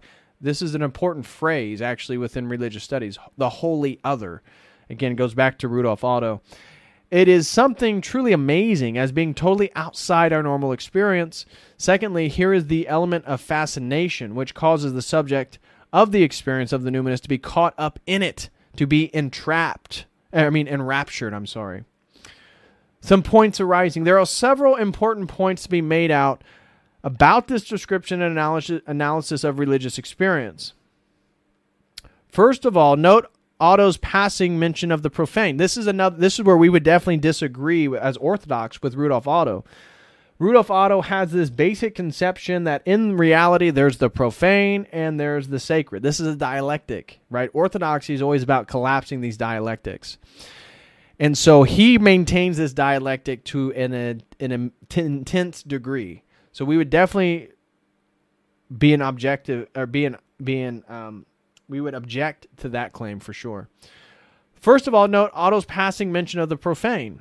In this account, the religious person operates on two levels usually the profane of everyday life, with the occasional moments of longer periods of accession to a higher or sacred level. Secondly, note the situations in which his higher level may be attained. Otto refers not only to personal piety, where he is presumably talking about prayer and religious meditation, he also includes participation in religious ceremonies and even visits to churches and the like. Thirdly, note that although Otto initially mentions participation in ceremonies and visits to holy buildings as occasions for profound religious experience. He proves in the discussion of the five elements to be concerned above all with mysticism. This is surely a matter of personal piety. Religious progress, a preview. Fourthly, and finally, note that in the course of an analysis of the Mysterium Tremendum, Otto gives us a preview of his ideas on religious progress. And the section on the first of his elements, awfulness, the writer explains how this part of the experience of the numinous still retains something of its origins in the most primitive form of religious experience. Quote, this is from uh, uh, Rudolf Otto. Let us give a little further consideration to the first crude primitive forms in which the numinous dread or awe shows itself. It is the mark which really characterizes the so called cult religion of primitive man and there it appears as a demonic dread, this crudely naive and primordial emotion emotional disturbance. Now, it is interesting though, if you look at more primitive cultures, primitive societies, they're going to have shamanism. And shamanism is all about mysticism. Shamanism is not about uh, non contradicting logical claims. Shamanism is not about dogmas. Shamanism is not about text. Shamanism is not about revelation. Shamanism is about a man or a woman, a shaman, having mystical encounters with the spirit world, dominating those spirits, and therefore being able to use those spirits for healing, for divination, for all sorts of things. So when you think about what is the origin of religion, I think before even like, oh, I'm going to stare out into space and come up with these really fanciful understandings of God, it's probably mystical experiences. In this context, Otto suggests four stages of religious progress, the third being implied the worship of demons, the worship of gods, inferior forms of worship of God, and the highest level of all, where the worship of God is at its purest, which is, he would argue, Christianity. In his sections on the last two of his elements, the wholly other and the element of fascination, the writer refers again to demonic dread as the primitive starting point of the numinous experience. Having established early in the book by page 40 exactly what he means by the numinous and the experience of it, Otto goes on to explore various ramifications of the idea. Much of this kind of material seems to have no bearing on the development of ideas of the sacred in the 20th century and is irrelevant to the purposes of this site so we shall skip it. As has been suggested, okay, yeah, the profane. Actually, let's just skip that. The awfulness of God. Also worthy of attention is Otto's efforts in this chap in the, his chapters on the numinous in the Old Testament and the in the New Testament and in Luther to emphasize that the rise of the rational and Judeo-Christian tradition did not eliminate the non-rational numinous, although I would say as it continued with Protestantism it actually did. In particular, he reminds the reader of the continuing presence of the awfulness aspect as it as in ideas of dread and inspiring, vengeful and wrathful God. Now, when you look at Protestantism, the Eucharist is symbolic, so they don't have the mystery of the Eucharist. They don't have the mystery of the liturgy. They don't have the mystery of the sacraments. They have the Bible, of which they took out 13 books, of which there's infinite forms of interpretation. And so you can see how Protestantism really, even though again he was Lutheran, began to smash out the uh, the mystical. In the chapter on the numinous in the Old Testament, Otto discusses the transition of the Old Testament God from an early Yahweh, still bearing traces of the demonic dread, to the pre God stage of the numinous to an Elohim in whom the rational aspect outweighs the numinous, though the latter continues to be very much present. And the New Testament, likewise, Otto looks at the balance between non rational and rational. Here, the rational aspect of God reaches its consummation, but the numinous aspect has not been lost. Thus, Otto sees the numinous and New Testament references to a God of vengeance who will destroy wicked men.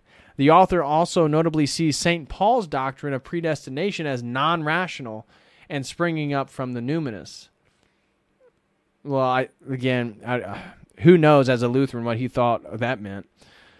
With regard to Luther, Otto argues that the non rational in the Reformers' religion has come to be ignored. The Lutheran school has itself not done justice to the numinous side of the Christian idea of God by the exclusively moral inter- interpretation it gave to the terms, it distorted the meaning of holiness and wrath the evolutionary context.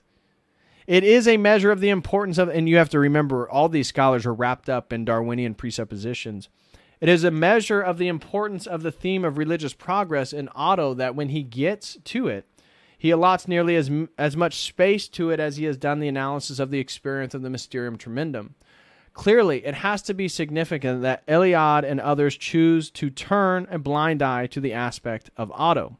The writer starts his treatment by placing the whole matter in an evolutionary context. He seems to express the view that the human nature has been unchanged since humans became humans. The history of human humanity begins with man.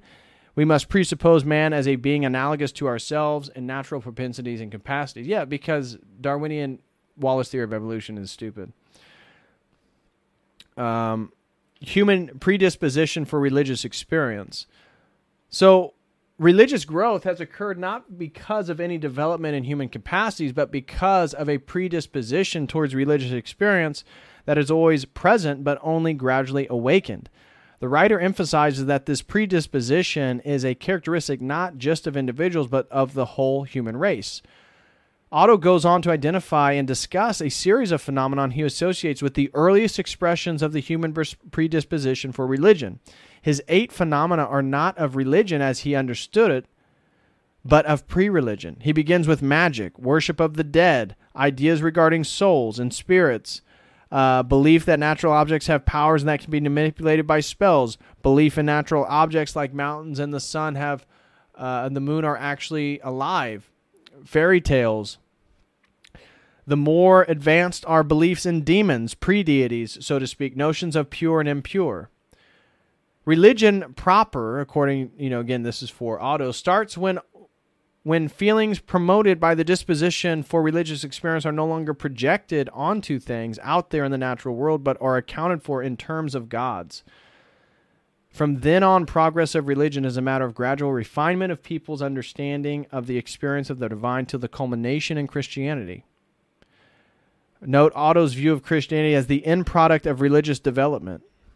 Christianity stands out in complete superiority over all sister religions, according to Rudolf Otto. The motive force for driving religious progress, now that human predisposition for religious experience does not explain how religious progress took place, how humanity gradually advanced towards Christianity, there had to have come some mechanism or mechanisms to drive things forward. At the very end of his main text, Otto points to, quote, three factors by which religion comes into being in history. But not for the first time. He expresses himself obscurely. The general idea seems to be that it is basically a matter of culminative effect of the interactions between the human predisposition to religion and the con- con- contingent events of human history, somewhat like the interactions between nature and nurture, heredity and environment in the development of human individuals, one might suppose. A specific type of historical event that Otto draws his argument is the emergence of particular people far more sensitive to the numinous than their fellows who sensitize those around them. These special individuals include the Bible prophets and preeminently Jesus, of course, as the writer points out in the final words of the main text. As incidentally we shall comment. Okay, so that's the end.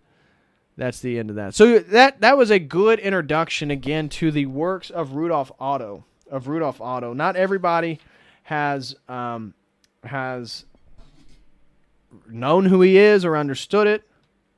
And of course, I want to I want to end by the last three definitions of mysticism. So we've been focusing pretty heavily on union with the divine, union with the divine, union with the divine. But there's three more quick ones that I want to hit real quick. One is mysticism as an altered state of consciousness. Mysticism as an altered state of consciousness. These are approaches that tend to focus on trances, drugs, and ecstasy as the precursors or markers of what is mystical. And so they focus on obviously the temporary, uh, the how ex- temporary these experiences are, and the long process or effects that it might have. How are these experiences deemed mystical? One might ask if the definition is just based on the alteration of one's consciousness. That can occur in a multitude of ways. The second one, or the third definition, is mysticism as an intuitive insight and enlightenment. Some emphasize intuitive understanding, deeper meaning, hidden truths, resolution to life's problems. This is another understanding of what mysticism does. That if you have a real mystical encounter, often you're led with a answer. You've put something together. Uh, God per se will allow you to um, resolve problems in your life. They'll, they'll, it will come to con- specific conclusions, right? It will resolve things. This is the mysticism as an intuitive insight and enlightenment. And so when you look, you can find in Buddhism, for example, uh, this concept plays pretty pervasively. So when you think of what is enlightenment, well, it's it tends to be a cognitive faculty. When you find somebody illuminated, I'm not talking about our Christian understanding with the Holy Spirit, but generally speaking, um, that uh, you know there's there's both of which are cognitive faculties illumination enlightenment but you find like bodhi mind. Bodhi mind in buddhism is this idea that somehow uh, mystical understanding mysticism mystical experiences are going to align your cognitive categories with that of the buddha bodhi mind bodhi mind So we see this third definition as mysticism as intuitive insight. Uh, it's not dismissive. It actually brings some weight to it. Bodhi mind, Satori. If anybody's ever looked into Zen Buddhism, Zen Buddhism, the whole point of these long periods of um, of meditation, of koans. What are koans? These paradoxical claims. What is the sound of one hand clapping? That's a famous one. Well, does one hand clapping make a sound? Again, koans, then these Japanese koans are like contradictory, paradoxical, ironical statements. And they aid one to reach a point of satori, which is really a sort of blissful insight. It's an intellectual thing. Well, that's mystical. And so mysticism certainly has this uh, intuitive cognitive capacity. There's a mental medium. Something happens cognitively during these mystical experiences. So you have Bodhi mind, Satori, enlightenment, illumination, um, Vipassana in, in Hinduism, which is uh, all point to a sort of cognitive process. It's like a it's like a enlightenment, illuminated seeing, a seeing with your mind. And that's what you do. That's what I'm trying to do with these streams, right? If I'm trying to bring out all this information and connect dots, in a way, what I'm trying to do is provide new insight, literally new sight, mental sight, the eye of your mind, so to speak, literally seeing new horizons and vistas with new information. And the fourth definition of mysticism is that of human transformation. Human transformation.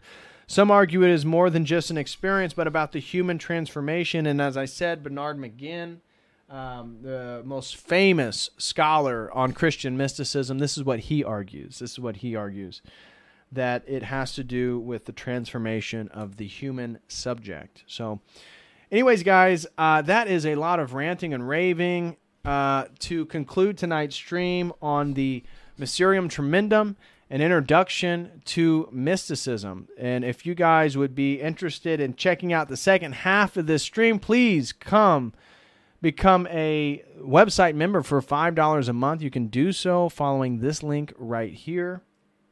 I would greatly, greatly appreciate it if you could become a website member using that link um, right there. Uh, so that concludes today's stream, guys. I am going to get into some of the super chats. First super chat comes from Keenan Beats. Shout out to Keenan. God bless you, Keenan, man. God bless you and your family. Hope you're doing well. I know that you. Uh, I think you just moved out of Cali, uh, so I hope everything. Hope your your move went well, brother. Thank you for all the great beats. We'll have to play. I'll play Keenan the next next intro. Um, so Keenan says, "Thanks for everything." Well, thank you, Keenan. Thank you for all your music. Thank you for your talents. Thank you for your support. Uh, I greatly appreciate it, brother. Uh, thank you very, very much. And Stevie donates five dollars and says, "Hey David, I met Jim Jatras on Friday. Oh, that's nice." Um, he said uh, Jay had him on months ago. He's pretty swell and would make a good guest. Yeah, um, I I know who Jim Jatras is. Uh, I'd be open to it sometime. I got a lot on my plate right now, but uh, I'll definitely reach out to him in the near future and see if he wants to come on and, and chat chat about some global politics. I know that's sort of his uh, his his forte. His forte. Um, guys, please smash that like. I know that a lot of people have left. Smash that like. I guess we were a little too heady today. I guess all the heads are still here. Um, so uh, please smash that like uh, I'll definitely reach out to Jatras and have him on. That looks like that's all the super chats. So if you if anybody's still watching and you'd like to support, uh, please throw in a super chat using Streamlabs if you can. The links posted uh, at the top of the live chat. It's also in the video description. And uh, if you prefer using YouTube, you can do that as well. But the second half of today's stream, as I said, is focusing on mystical practices in different world religions. That is up on the website. Uh, I will have that ready to go. Uh, yeah, so it's already it's already up. So once I get off here, I will make it public over on the website. If that's something you'd be interested in, please check that out. Also, um, if you guys would be interested in setting up a one-on-one, if you'd like to talk about anything uh, regarding regarding uh, philosophy, theology, world religions, magic, or whatever, you can do so using that link right there. You can set up a one on one. So, shout out for all my uh, crypto guys. Uh, crypto's been up for the last few days. Thank God. That's been nice. Um, but uh, yeah, that's that's been a good last last few days for sure. So you might have any questions or anything. Um, I uh, Dangerfield Henley, thank you so much, brother, for sharing all the links. I really, really appreciate it, man. God bless you. Uh, thank you so much, man, for sharing all the links and stuff in the live chat. I greatly appreciate it. Uh, just scrolling through the live chat here to see if anybody. Um, uh, Mikhail, the King of Kings, said, God bless you. God bless you, Mikhail, King of Kings, man. Appreciate it. Thanks for being here, brother. Um, um, I don't see anybody who who tagged me in a live chat comment. Um, so anyway, guys, if you have any questions or comments before I hop off here, anything in the chat. Um, Solana to the moon, John Anon. yeah, well, let me know if uh, let me know if you guys are if you guys got insights on a good crypto. Uh, I'm basically just luckily I got a full I got a full Ethereum coin, so I'm gonna hold on to that baby. Hopefully Ethereum goes to the moon. That would be nice. Uh, It'd be nice. You, I have some. You guys have? Do you have any Stellar or Anchor? They have been killing me. They have not gone up since the whole thing crashed. So, anyways, guys, um, I am going to hop off here. Thank you guys for still being here. Please smash that like for anybody uh, who has not yet. Uh, John Anon said, Are you going to do a crypto stream? Yes, John Anon, I am. I'm going to do in the near future a stream on a theology of money. So I wanted to do, uh, I'm not going to stream for the next two days, that's for sure. So I'm going to be focusing on schoolwork, writing, doing research. Probably Friday, I'll come out with another stream. I was thinking about doing um, mysticism and orthodoxy. There's a lot more to talk about there that I'd like to I'd like to talk about, and I'd also like to do a stream on on the theology of money or how Orthodox lay men and women can understand money. Was, I was looking online, and so much of it was talking about mammon, mammon, can't worship two masters. Okay, agreed. But now let's say you're not worshiping mammon. How do you understand money? How how should you think about money? And so I talked with my priest this past week about that, and he gave me some interesting insights.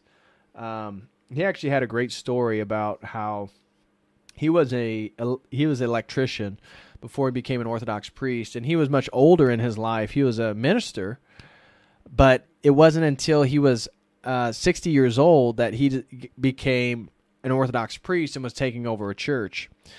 And so he retired from as an electrician, and he told me that he had hundred thousand dollars in his bank account, and he was expecting going to this church where I guess there for ten thousand uh, dollars, literally a tenth of what he owned.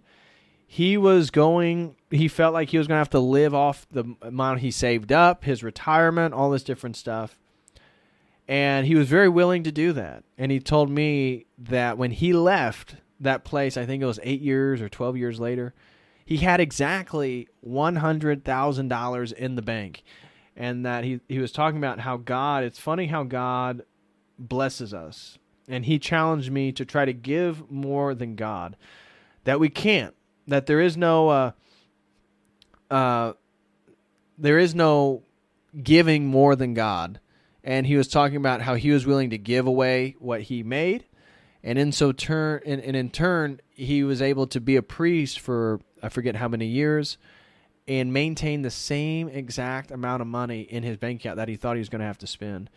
And so his his his uh his advice was to work towards the things that you know you need to work towards do the things that you know you need to do and God typically blesses when the timing is right. So I was going to look, uh, read a few more articles, find some scriptural references, dive into the Bible, and think about um, different points about how we should understand money. Money shouldn't be something we're trying to hoard. I think the parable of the man that fills his barns, these two barns, and then he dies. And then scripture, I think Christ calls him a fool. So uh, I don't think wealth is something we should hoard, but there wasn't a whole lot of useful sources on like lay family man. Okay, I want to have a family. I'm a lay dude. Give me some insight on on money, and there just really wasn't a whole lot there. I was surprised. So, anyways, yeah, I will definitely do that in the future, and I'll talk about. I'll be talking about um, crypto. Interested to hear your thoughts on history of money from gold to crypto, Bitcoin, Ethereum, Sol Link. Yeah, I know, right? They changed uh, Jamie Deluxe hundred bucks fee to transfer hundred bucks worth of Ethereum. Laugh out loud. I guess that's how they get you. yeah, uh, and then C Insignia said, "Quick hello to everyone. Hope you are all well. I can't stick around as it's getting late here. Have a great stream, DPH. I'll catch you next one. Hopefully, God bless you all. Well, I just finished, so yeah, I know Monero. John Smith said buy Monero. Monero, I know you can do a lot more with it, and it mostly has to do with the blockchain. So I don't have any Monero, but I heard that one in terms of like long term crypto. I heard that one's probably the best but I, again, I'm no expert, you know, so I'm no expert. I'm not telling you, I'm not a financial advisor. I'm not telling anybody to do anything. But, anyways, guys, uh, yeah, gold, silver is money, but you can't eat it. You know, like the thing about gold and silver or even crypto, like say power goes out tomorrow, say the global collapse happens tomorrow, people aren't going to want your gold or your silver necessarily unless they already have a lot of goods the exchanging of goods, if you're going to barter, for example, if you had bunches of boxes of cigarettes, cigarette cartridges, boxes, but you don't smoke, that that is something that people wouldn't be able to buy that you could barter with, you know. Uh, so I was trying to think about that. Is like if you were if everything went down, what goods could you buy now that you could barter in the future that would actually be worth quite a bit for those who would want it? I don't know, something to think about, but I have I have uh, silver. I would like more gold, honestly. Uh, I would like to have gold and more silver, but it, it's it's difficult. Monero is what newbies think Bitcoin is. Yeah, yeah, John Smith. Yeah, that's absolutely right because they don't realize the blockchain is totally detectable and everything. Exactly, John. Yeah, John Smith. Uh, it's truly private and secure. Yeah, John Smith. I think you and I are on the same page regarding Monero and why it is uh, a more advantageous cryptocurrency. But I don't have any yet, so I need to get some Monero. I don't have any of that yet. But, anyways, guys, uh, it doesn't look like anybody has any more super chats. I'm going to hop off here. Uh, hope everybody has a wonderful, wonderful evening. Yes, John Anon says store up food, generator, light, supplies, ammo. Exactly. Though that is the pragmatic stuff. Like like say you had a room full of gold, and you didn't have any of that stuff. You're not exactly in a really advantageous position. So, uh, Dangerfield Henley said, "My bud wrote the number one bestseller Amazon book on blockchain. Check it out. Name is Baxter Hines. Oh, Baxter Hines. I've never heard of this."